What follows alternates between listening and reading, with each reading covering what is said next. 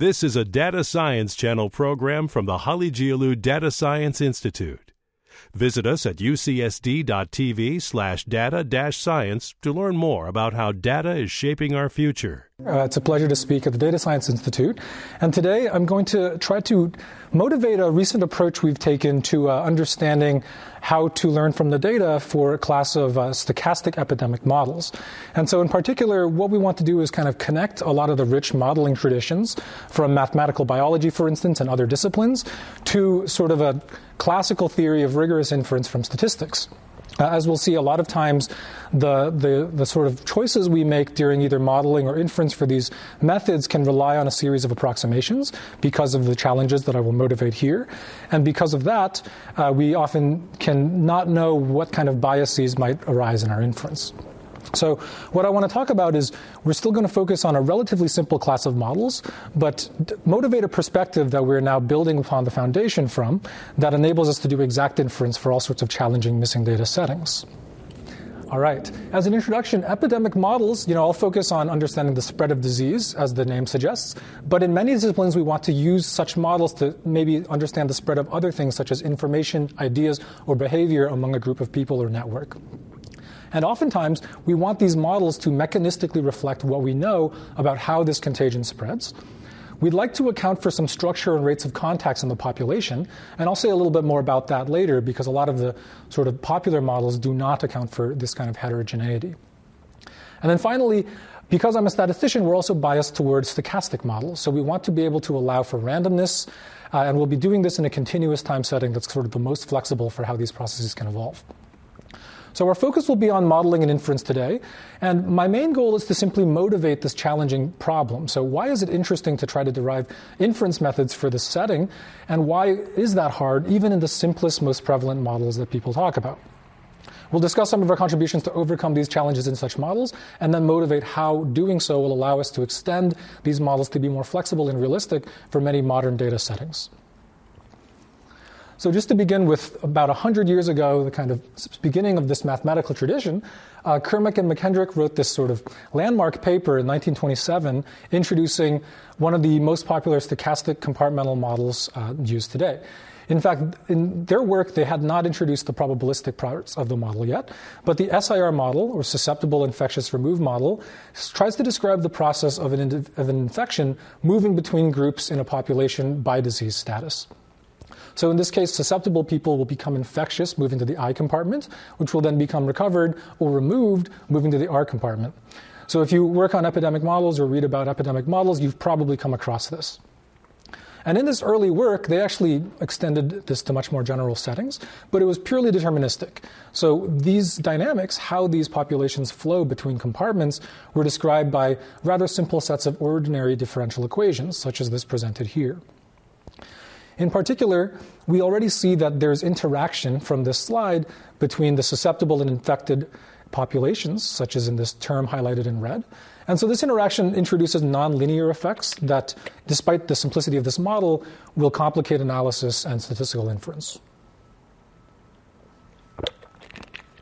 Now, there's also a stochastic version of this SIR process. And in this model, we simply replace those differential equations, kind of these rates of change described by derivatives, instead by the instantaneous probabilities of such events happening. So this should look very similar. We have a similar term here that describes the interaction between susceptibles and infecteds, multiplied by some rate of transmission, which is denoted by beta. And we also have the recovery rate, denoted by gamma, that is sort of multiplied by the same infectious population as these infected people are recovering independently but on the left hand side, we have probabilities of an event occurring in a small interval of time rather than instantaneous rates of change denoted by derivatives. Okay? So we've basically replaced the deterministic version with instantaneous jump rates of a Markov jump process for now. So formally, this is a subclass of continuous time Markov chains, which is a really nicely well studied uh, class of objects in statistics and many other fields. Uh, one thing I want to mention is that implicitly here, both in the one I introduced in the last slide and the stochastic version, we're assuming uh, random mixing. So, in particular, the S and I population are always in contact in one another, so everyone is equally likely to come in contact with each other and is always kind of transmitting in a homogeneous way. And that's one of the examples of assumptions that we'll relax in today's talk. The nice thing about the stochastic model is that given a set of parameters, we are not always going to give rise to the same set of curves describing the population trajectory. So in this case, I just have a simple example of one realization from a set of parameters in the SIR model, the stochastic version. But if I were to rerun this experiment, I would get different looking kinds of outbreaks. So this already reflects how the stochastic version of the model inherently captures some of the uncertainty in how epidemics evolve. Um, and also, another example I want to highlight right now related to why we like mechanistic models. These parameters, beta and gamma, come into very interpretable quantities such as the basic reproductive number. So, when you hear epidemiologists talk about the basic reproductive number, which is the average number of cases caused by an infectious individual, in our model, we have sort of an explicit relationship between the parameters we seek to estimate and this quantity that's very interpretable and used by practitioners. Now, naturally, as I mentioned, one might be interested in understanding how this transmission occurs through a contact network whose structure will be changing throughout the course of an epidemic. So there's a lot of recent growing interest you could imagine in this setting because we a have more technology to gather such data at this resolution. We can have maybe mobile health studies that capture people's movements and contacts over time. Uh, but also because, you know, of course, recent outbreaks such as the COVID pandemic are marked by changes in individual behavior, uh, distancing, quarantining, all these things that fundamentally affect the contact network behind the outbreak. So when I say these well mixed previous existing works, sort of what a lot of the literature has focused on anyway, uh, a complete contact network is kind of described uh, by this figure on the left. If we had five people in a population infected by an epidemic, they're always connected to one another. They're all neighbors in this graph. Whereas we might want things like on the right that are a little more sparse that can also change. So these edges, who's connected with whom, is changing over time. Great. And our motivating example today, we'll talk a little bit about one particular case study analysis, is motivated by a, uh, a study called XFlu, and this was carried out on a college campus where we collected social contacts of, over 100 students using a Bluetooth app that pings when they're close enough to be considered in close contact, where they would be likely to transmit, and uh, stop pinging otherwise. So, because this is an experimental setting rather than just observational data, we have control. Uh, we have really high resolution in, in observing this contact network as it changes over time. So in this case, we pretty much continuously monitor how that contact network is changing over the study population. And if we just look at the raw data, which is sort of illustrated in this figure, we see that A, it's certainly not a complete network at all times. And of course, it is changing over time. So it's changing and it's kind of a sparse structure at different times. Great. So, at least for now, our goal is to incorporate this kind of thing. But uh, in addition to this and even simpler versions, we want to allow the inference to be exact. So, we'd like to, motivated by this data anyway, we'd like to model both how that contact network impacts the disease spread, and it should be at least very intuitive why it would do so, right? Because if you're not in contact with somebody, you can't infect that person or be infected by that person. But second, we'd like to describe also the sort of coevolution, in particular, how your current disease status might affect your behaviors in that network, whether you're more likely to come into contact or break contacts uh, once you are infected or once you are recovered. Again, all of this is going to be within a stochastic framework, so we can account for the randomness uh, and in turn account for the uncertainty in our parameter estimates. And we'll, we'll focus on a likelihood based approach, which I'll talk about in a little bit. As you'll see, one of the running themes here, why these problems are challenging statistically, computationally, and mathematically, is because we really have partial observations. Even in this setting where we have pretty complete observation of the contact network, other aspects of the data will be missing. And uh, even more so in observational studies where we're collecting things from surveillance data, et cetera, we always have sort of some missingness in the model that we need to deal with in a rigorous way and account for uh, the effects on the downstream inference. Now, before I build all of these things that I mentioned, I want to motivate why it's even difficult in that simplest model I showed in the first few slides. So, when you have the baseline stochastic SIR, even with a complete well mixed network, it's already quite difficult to infer the parameters, at least in these frameworks I've mentioned, in these exact likelihood based frameworks, uh, without some kind of additional simplifications or assumptions. So, for instance, Oftentimes, what we see in practice is people will approximate the already simple model with an even simpler model. They'll either make it discrete in time, so we're looking at sort of generations, maybe by days or weeks of the process, um, by kind of lumping together things in time, Or we might look at approximations for different phases of the process. If you have a small population, one might use a simpler thing called a branching process, and this has been done uh, with a lot of theory to back it up.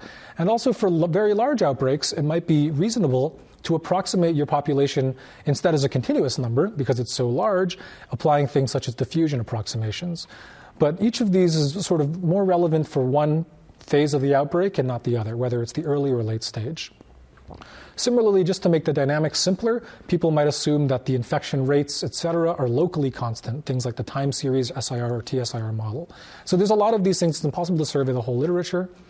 And um, similarly, as far as beyond the models, as far as inference methodology, because of some of the challenges we'll see, oftentimes people apply very powerful but very computationally intensive general purpose techniques that I will call simulation based methods.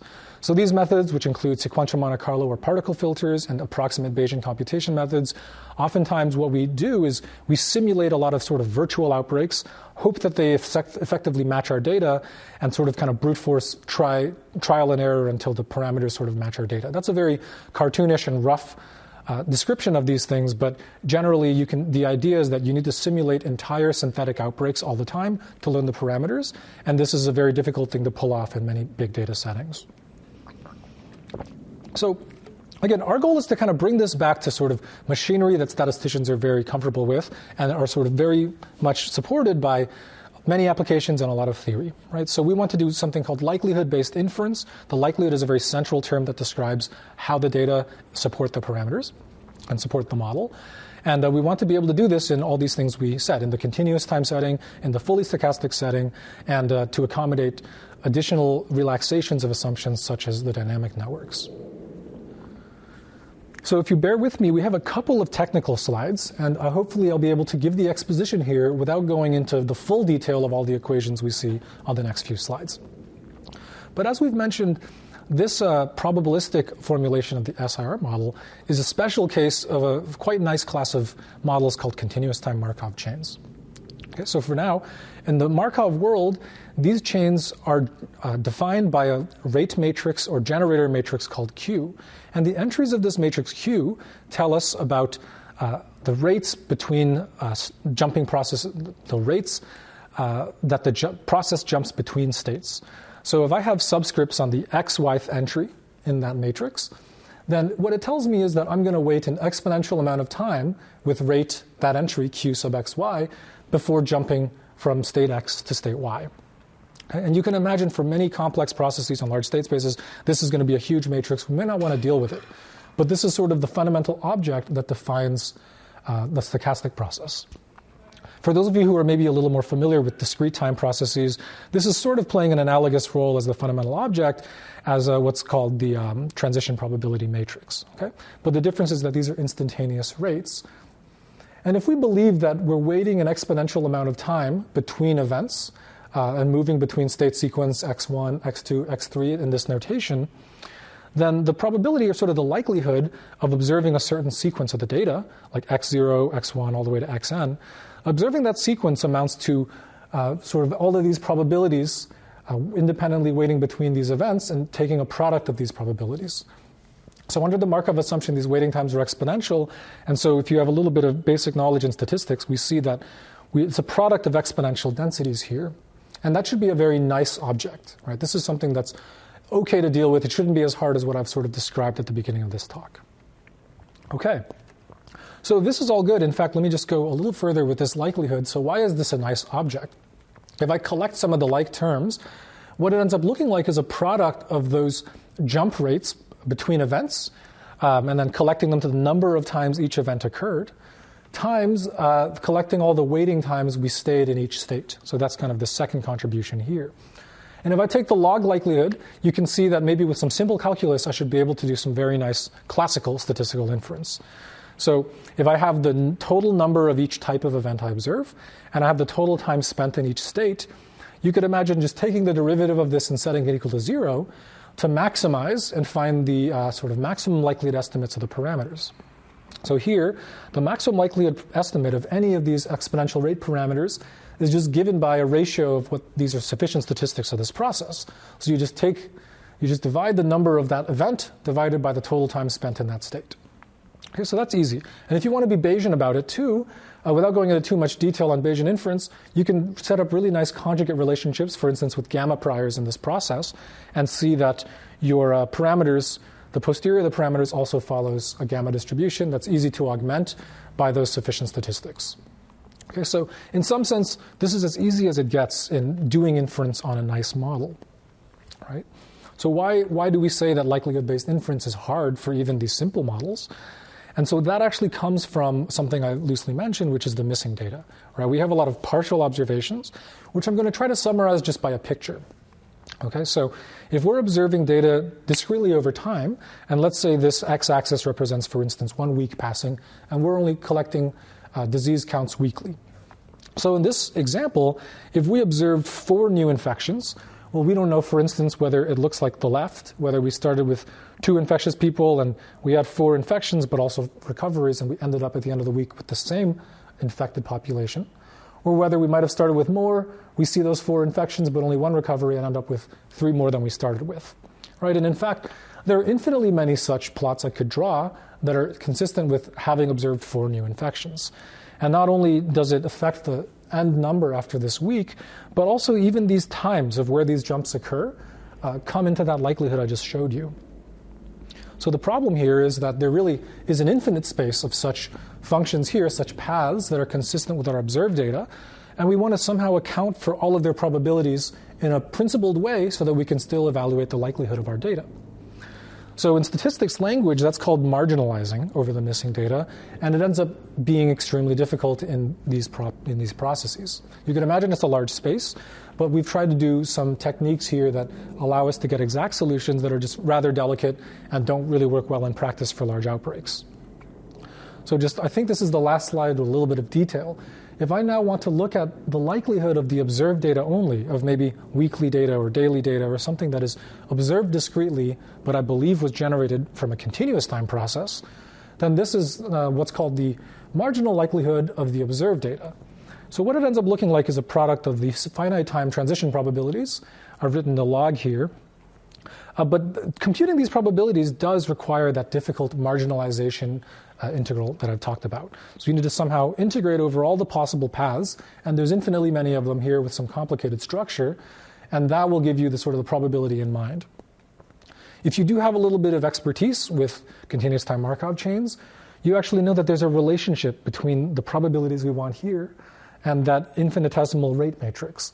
But the problem here, as you could imagine, is for these processes with large state spaces, you don't want to compute something like this. This is called taking the matrix exponential. It's typically cubic in the size of the state space, which can be really large. Again, it's not just the number of people in your population, it's the number of different configurations of who is susceptible, who's infected, et cetera, which blows up very, very quickly. And it's cubic in that space. So I hope we're with me here. This was, this was the technical stuff, but even without too much of the details, what I want the takeaway is that we have a model with a nice likelihood. So that nice likelihood, hopefully, we can leverage somehow. But as of now, whenever we have this missing data from the observations that were given, uh, we encounter this really difficult integral, this marginalization problem that's very hard to overcome if we want to work with the likelihood exactly. So you can imagine all these approximations might come from uh, sidestepping this issue uh, via some kind of model relaxations. Okay. So a lot of those direct techniques, like I said, they might be very computationally intensive and they don't extend easily when we want to relax some of these assumptions.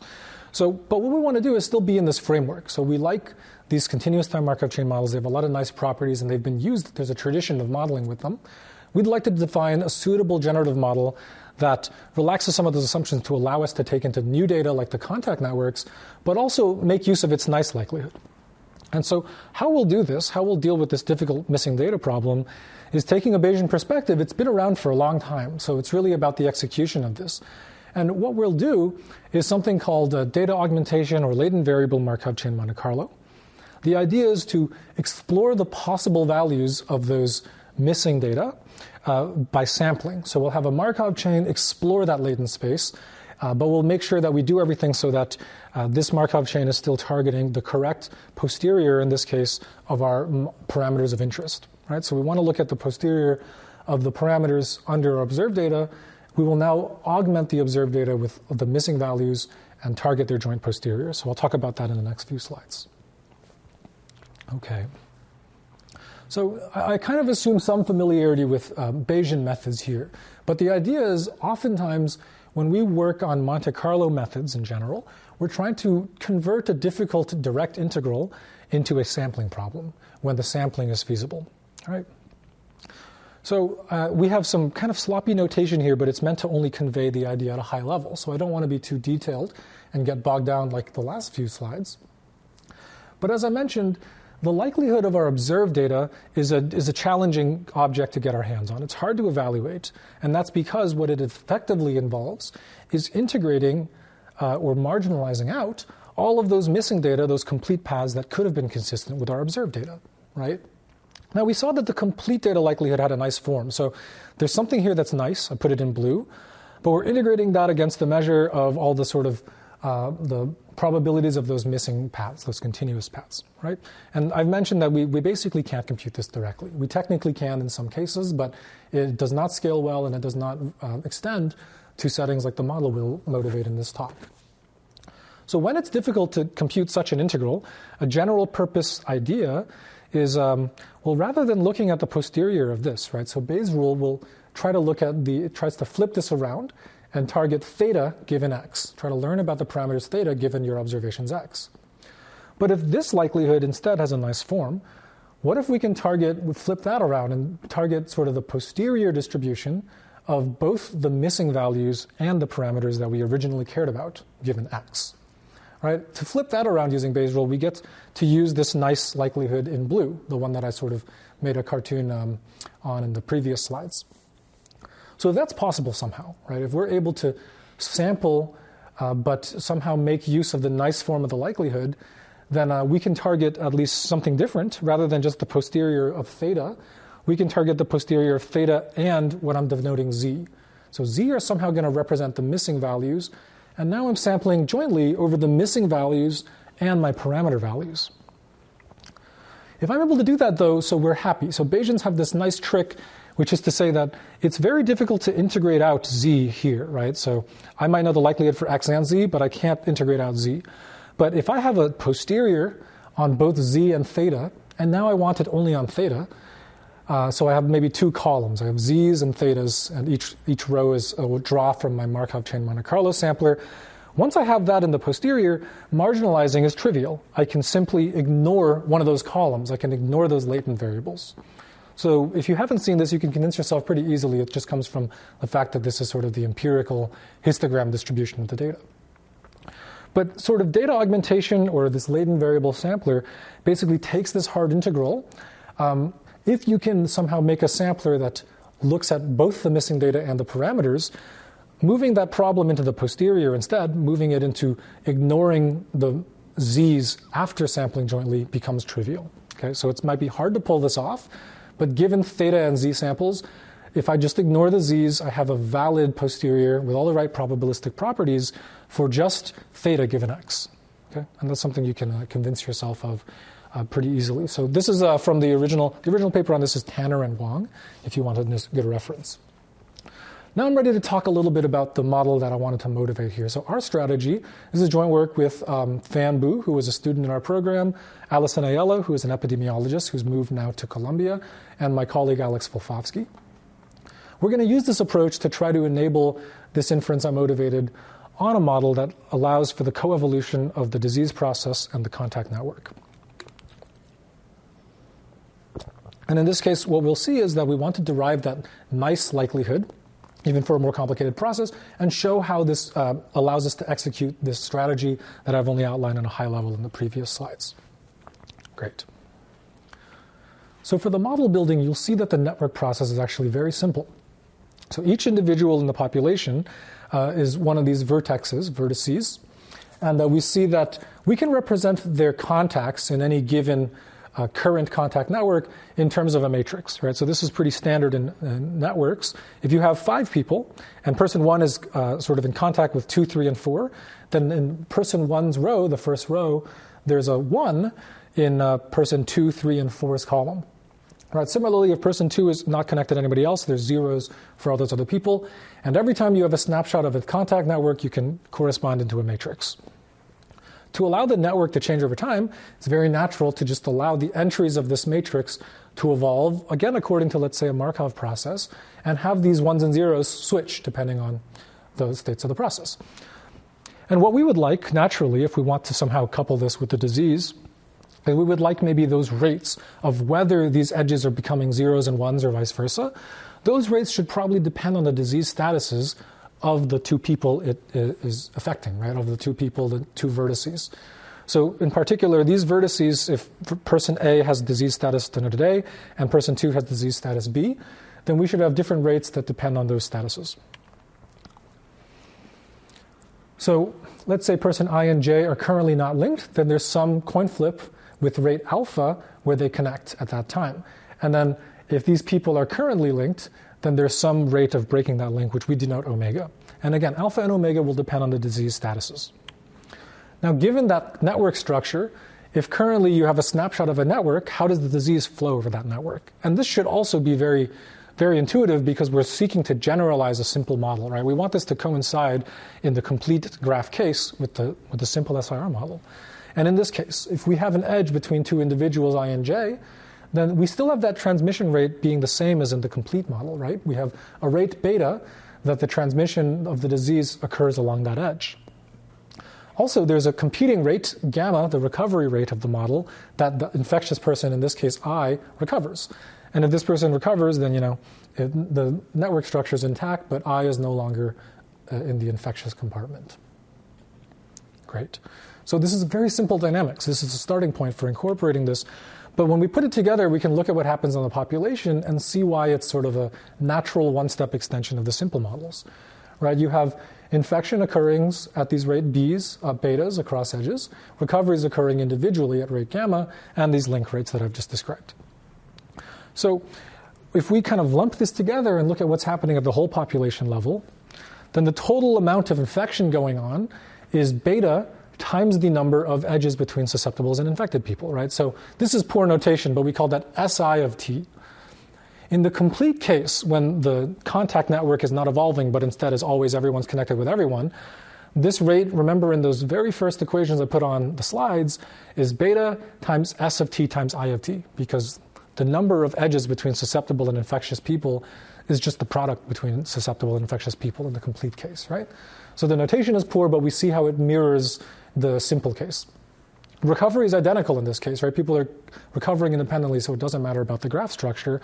And then overall, we can collect the number of disconnected or connected pairs to calculate the overall rates of link activation and termination. But again, they kind of sum up nicely and linearly uh, in, the, in the total numbers. So there's some bookkeeping in defining these quantities m, which I won't go into, but it's mathematically just as straightforward. Okay. So I hope the model makes sense. You might think it's simple, and indeed it is. There's sort of a delicate balance to remaining tractable for inference and being simple, and then in the end we'll talk about how we're extending this. But this is how we're going to go on with the exposition. And even in the simple model, you see that the complete data likelihood looks a little scarier, but I promise that it's actually the exact same form in terms of sort of what it fundamentally is as the nice likelihood I tried to motivate at the beginning of this talk, right? This is a complete data likelihood of a continuous time Markov chain. So it should have just as simple uh, properties for inference. But in this case, I simply have way more terms from exponentials. I have terms that corresponded to the disease process, which are in red, and to the network process, which are in blue. But fundamentally, it's a product of rates of an exponential and also dwell times within each state that can be sort of represented in this scary looking integral, but is really easy to evaluate. So this actually is a very nice simple form for computation. It just takes a little bit of bookkeeping when writing the computer code. Um, just as in case any of you are working in familiar spaces on sort of contact networks and disease models, there's a lot of really great work there, and I just wanted to talk about how it differs. So there's a lot of great works, for instance, by um, Ball and Tom Britton's group that look at preventative rewiring. So you have some process on a graph, but now we have edges kind of moving between people rather than disappearing and being added. And so I would say their goal is to preserve some probabilistic properties uh, so that you can do analysis on things like the asymptotics of these processes. And so it's a different game. The, the thing that keeps it simple is to preserve things like the degree distribution. For us, what we need is we need a process that um, these things can happen sort of with enough independence that we can write down a nice likelihood and do inference. So they're simple in different ways, but uh, it is a different model than, than these kind of rewiring models if you've seen those. And that's also very nice work. But it would be very unclear for me how to pull off this kind of inference in that line of work. And I'm very sparse on references in these slides, but of course, there's plenty of references in our papers. Okay, so given that this complete data likelihood is nice, despite how, how much notation there is, we actually have those same punchlines in terms of how nice inference would be under this model in the complete data case. I can do simple calculus and get closed form expressions for the maximum likelihood estimators of all those parameters involved. Or what we'll end up doing is in a Bayesian approach, given the complete data, we have very nice conjugate relationships, conjugate priors that allow us to just augment the posteriors with simple sufficient statistics. And just to double check that we derived everything carefully, uh, we ran a simulation study on the complete data case. So what we do here is we we just run the epidemic, we simulate an outbreak, and in this case, I'm just plotting four repeat simulations of the stochastic process. And as we record the current uh, data, you know, the current number of infections, recoveries, and everything else that goes into the likelihood, uh, over time, we're plotting up to that time what the maximum likelihood estimate is for each of these parameters. Of course, we've done for all the parameters, but these four here illustrate that over time, empirically, our estimates are consistent, right? And that sort of is uh, in line with the theory on maximum likelihood estimators for these stochastic processes in the completely observed case. We basically see that the black line is the true parameter we use to simulate the data, and as we see the outbreak, we see more and more data, we observe it for longer, our estimates given by those equations are converging onto the truth empirically. Yeah. Yeah, okay, so the question, yes, the, the, it's a great question. The question is so we start with some network, we run this process, and right now this inference is about the rates about link changing. So, what about the link changing themselves, right?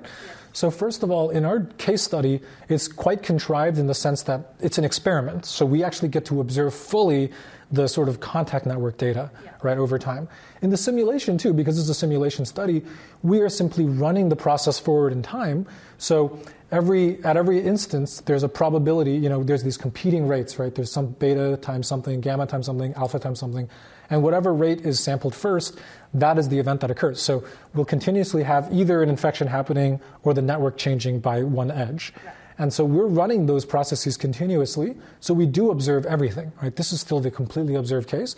And then from that, we're seeing, given all these changes I observed, when I put that information, which is summarized into this M, into these uh, equations, do these equations get closer and closer to the true alpha that I used to simulate that? That makes sense?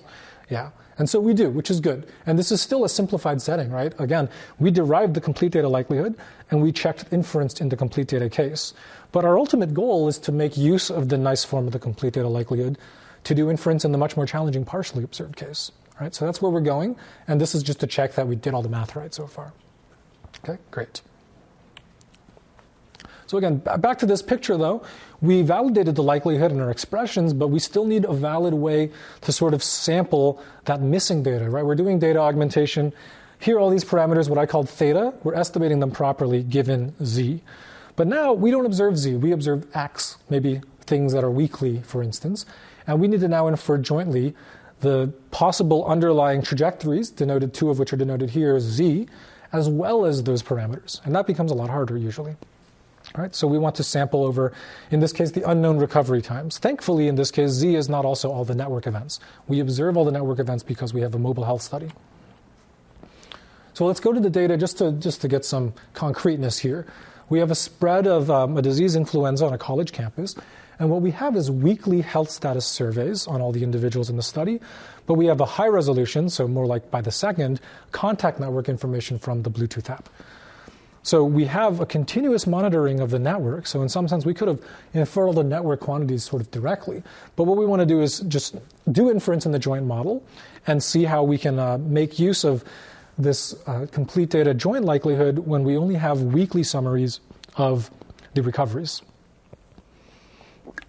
So the latent variable space in this case will still be quite large. It's all of the unknown recovery times of all the individuals, right? So it's uh, these are real numbers, and we need to sort of have all this. Uh, first of all, we need to explore this large latent space, but sort of more subtly, kind of an obvious challenge, we need to do so in a way that respects all the constraints of our model, right? So we can't have if our mobile uh, if our mobile data is telling us that you know person A is friends with person B, and that was the only contact the day before person B got sick, then we can't you know, they're, they're sort of forbidden moves in putting recovery time of person A before person B got recovered and vice versa. So we need to somehow respect all the constraints, but hopefully do so in a way that also respects the probabilities so that the sampler works well. I'll talk about that in a little more detail soon. Great. So this is one motivating uh, study, but like I said, nowadays we're having more and more mobile health data um, during the pandemic, et cetera, and so this methodology should apply broadly beyond this case study we considered here. Now, back to data augmented Markov chain Monte Carlo, right? The sort of primitive for how the algorithm will work is that there are two steps. First, we need to, given the observed data, somehow propose or draw uh, from the conditional distribution of those unknown latent variables, right? So Z is the missing data, in our case, unknown recovery times, and we need to somehow propose a reasonable distribution of those Z's given uh, the observed data and given the current parameter settings, right? So we're some probability of r's given the parameters theta and the observed data. Now, given that, step two should be nice. The whole reason we set it up this way is that once I have the complete data z and the current parameters, I can update the parameter values using that nice likelihood, right? So we, we have something nice for step two. So step one is the sort of the bulk of the challenge, and that's what I want to motivate here. That when you design these approaches, it's really the, the name of the game is dev- designing either conditional samplers or efficient proposals for this missing data. And so this is something that's been known for a long time, but we have been showing how to do this well for stochastic epidemic models. All right, so step one, like I said, that's the difficult part. It's kind of known to be difficult for continuous time Markov chains. When you simulate a continuous time Markov chain, like in the study I showed the example of, that's easy. But when you simulate it so that it has to pass through certain fixed points and pin it down, that's much more difficult. Right? So, in addition, we have to respect those contact network constraints, like I said. One of the pieces of good news I just want to throw out before showing you how this is done is even though that network, uh, the sort of the contact network, is imposing more structure we have to obey and makes things a little more complicated, but it also restricts how many possibilities there are that we have to explore. So, in, in some sense, it's actually reducing the size or the dimension of that latent space over Z and so it actually helps us kind of get the answer faster in some, some high level sense, right? So we, we get more mechanistic information by specifying more of the model. That lets us uh, maybe even mix better in terms of the MCMC. Okay.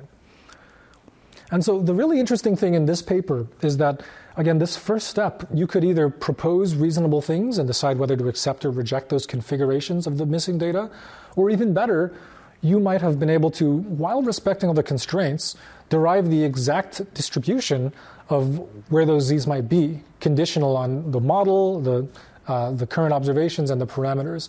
And so that conditional draw, uh, you know, it's also known as a Gibbs sample. That's kind of the gold standard because then you are res- obeying the constraints, proposing new values, but also accepting all of the new proposals. And that's exactly what we were able to do here. So this is really the work of the student author Fan Bu, and it's really nice work. Um, you know, this is an illustration of this. So this is kind of a complicated step, so I won't go into detail in the talk. But the illustration is that, like I said, at some times you need to make the choice that you can't let somebody recover prematurely if that person should infect their neighbor. If later in time that neighbor needs to be infected but has no infectious neighbors. And so, kind of accounting for all of that, but not in a naive way where, oops, you did it, so now you have to re- reject that proposal. We can reject things that satisfy the, we can accept things, sorry, that satisfy all the constraints, but also are um, are shown to be a conditional draw from the right probability distribution for step one, right? So at the end of the day, what this is called is we can do a Gibbs sample for the missing data, and so our, uh, we, we don't need to waste time generating proposals that are often rejected, which is really one of the key problems in doing MCMC for stochastic epidemic models. So again, I won't go into the technical details here, but that's kind of one of the main contributions, and is really exciting to know because we've been building off of this as we relax the model even further. Like I said, given step one, if that slide illustrated step one, the hard part, then all of these things are one line in R, right? Again, there's more bookkeeping, there's sort of smaller font than before, but we can now sample or update the parameters uh, extremely easily given the complete data, right? So the whole idea was to propose Z and then have nice forms for the parameters. All right, so don't look at these equations. The point is they're very nice. Okay, in the interest of time, I'll go through the actual results quite quickly because, in some sense, the exciting thing here was to revisit this study and do a rigorous joint inferential procedure on this uh, complicated data. But we didn't take home any you know, huge public health lessons here as it was just a small uh, study on a college campus. But what we saw is that we observed it's actually a larger population than simply the ones we had mobile data on. And I won't go into the details there, but we're able to extend it upon a fixed. Extend beyond the fixed uh, subpopulation assumption, which was nice. But we observe almost 600 students over 10 weeks, among which we have uh, slightly over 100 that we have the full contact network data on. And so we observe tons of network events, but we generally see low network density. So certainly the complete data assumption, complete network assumption is not a good one here. And then what we did was, again, we ran what I just showed to do joint inference and sort of exact inference of the posterior under this model for all of these parameters, the network parameters with these uh, in- infectious parameters. Um, also in the missing data setting. And in fact, again, I didn't talk about this one. We even inferred an external force of infection here. So I won't go into the details too much here, but these things kind of all made sense epidemiologically and just uh, gave a nice sort of uh, baseline check with what we would expect, right? So the, the really interesting thing here is that we're able to do this, uh, and we know that this is from the exact model posterior. So when we have estimates, we correspond with sort of confidence intervals, credible intervals in this case, that are calibrated correctly for that model as long as the model is correctly specified. And that's hard to come by in these epidemiological studies. All right, so uh, I, I, don't, I won't make you look at the table too closely, but sort of we learned that there's a strong internal force of infection, and transmission was pretty slow with quick recovery, and the contacts were short. Um, great. So some people have commented that there's sort of a big difference in magnitude here. We haven't normalized these by the sort of number of events, so there's a lot more link termination events, of course, because it's a pretty sparse structure. So in this work, um, I'm going to talk a little bit about other directions after this, but this is one example of achieving some of the goals I've outlined at the beginning, right? So we wanted to somehow relax the simple SIR models for which inference like this was already difficult in missing data settings. But we want to uh, relax that to also allow for the contact structure to not only not be complete, but to change over time.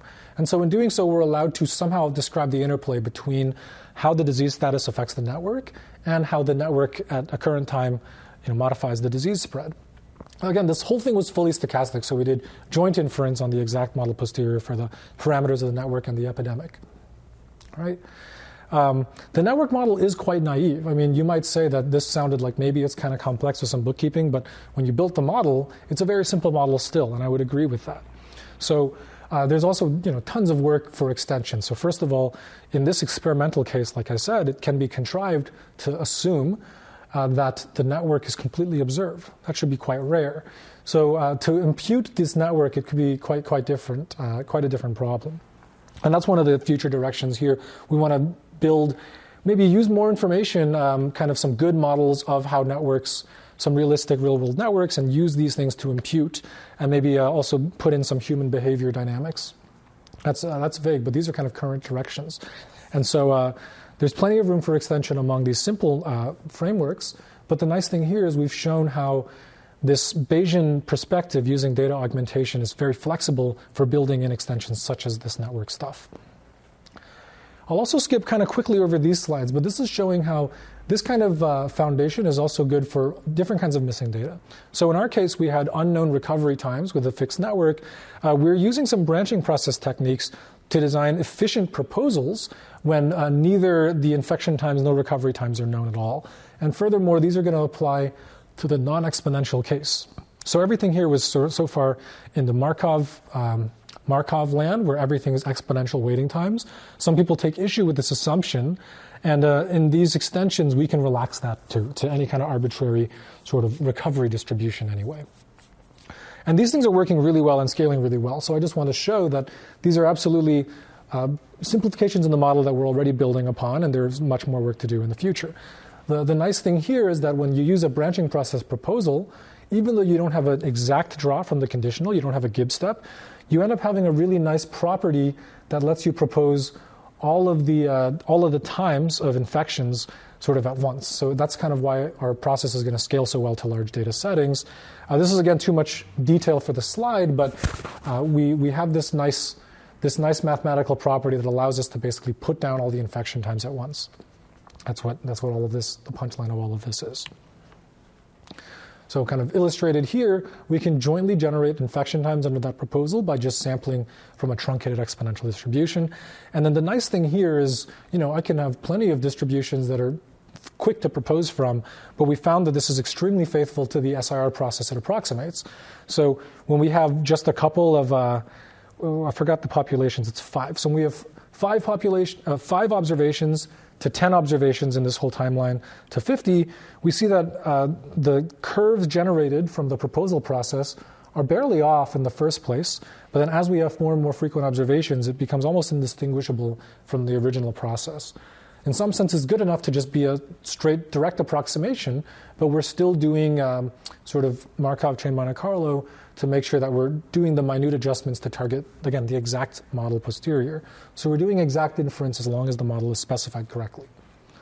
And you might ask, you know, well, the models are never going to be specified correctly, but it's a very useful baseline as people want to build flexible models to know, you know, what are the sort of exact uncertainty properties under a, a particular model that has been well studied by mathematicians, let's say. So we, we were able to run this on large outbreaks like the Ebola data here. Okay. Um, so I'm not going to go into too much details of this future direction. So the closing thoughts here are when we take a fully stochastic modeling approach on these mechanistic systems, you know, we're retaining a lot of the properties that people liked uh, from the beginning of this long tradition of modeling. So they're, they're interpretable, right? We have these parameters that mean something to epidemiologists, to mathematicians, to mathematical biologists. But in the stochastic case, if we're able to do posterior inference, then we have full uncertainty quantification for all the model parameters. Again, this can be exact.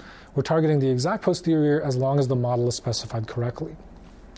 And this one I say eventually because I think that these models so far are much, much too simple, right? Some people in the audience here have done a lot more sophisticated modeling that are more geared toward prediction and things like that. So this is a nice foundation for sort of rigorous inference, but we need to build in a lot more of the moving parts to make these rich enough for reliable forecasting and decision making, right, in a pandemic. The nice thing, the good news, is we've already shown with some recent work since here that uh, the continuous time Markov chain framework is very nicely extensible. It rests on a very nice mathematical foundation so that we can continue pushing in a lot of these directions and sort of retain a lot of the tractable properties that allow us to do inference. All right, so again, I've mentioned some of the open directions already on the network side, but in general, we want to extend this to have multiple strains and compartments. We've already been doing some work on allowing individual level heterogeneity beyond just the contact structure. So covariates that might make your own susceptibility vary, et cetera. And also uh, more missingness in the level of um, unreliable reporting rates throughout a pandemic. This is kind of common. Like we said, we want to work with some network missingness and random graph models. We also have some recent work on allowing that force of infection to be a dynamic, but in a structured enough way that the SIR structure still comes through. Uh, kind of automatically performing inference on a heterogeneous parameter, but also doing change point detection. And finally, I want to emphasize that uh, you know, what we've done is complementary to some of those existing approaches I've overviewed at the beginning. They're very strong, they're very flexible simulation based approaches, such as sequential Markov chain Monte Carlo, that I think are simply very intensive, but have a lot of connections with the kind of methodology here. And it would be very nice to create hybrid methods that kind of tie back into the uh, existing literature that we seek to complement in this work. So I'll leave it at that. Right, this is a slide of some of the talented student authors that worked on this. Fan Bu was the one who worked on the network project I focused on here. Uh, is a current student at Duke who is working on the uh, extensions on the data augmented setting using the efficient branching process proposals. And Jenny Huang is an undergraduate who's worked already on some very serious research on the change point detection problem for a time, homo- a time inhomogeneous infection parameter. So I'll leave it at this, and I'm just going to leave you with the a little bit of a bibliography for our work, and therein you can find a better literature review for some of the existing work in these, uh, in these directions. So, with that, thank you. Thank you all for being here.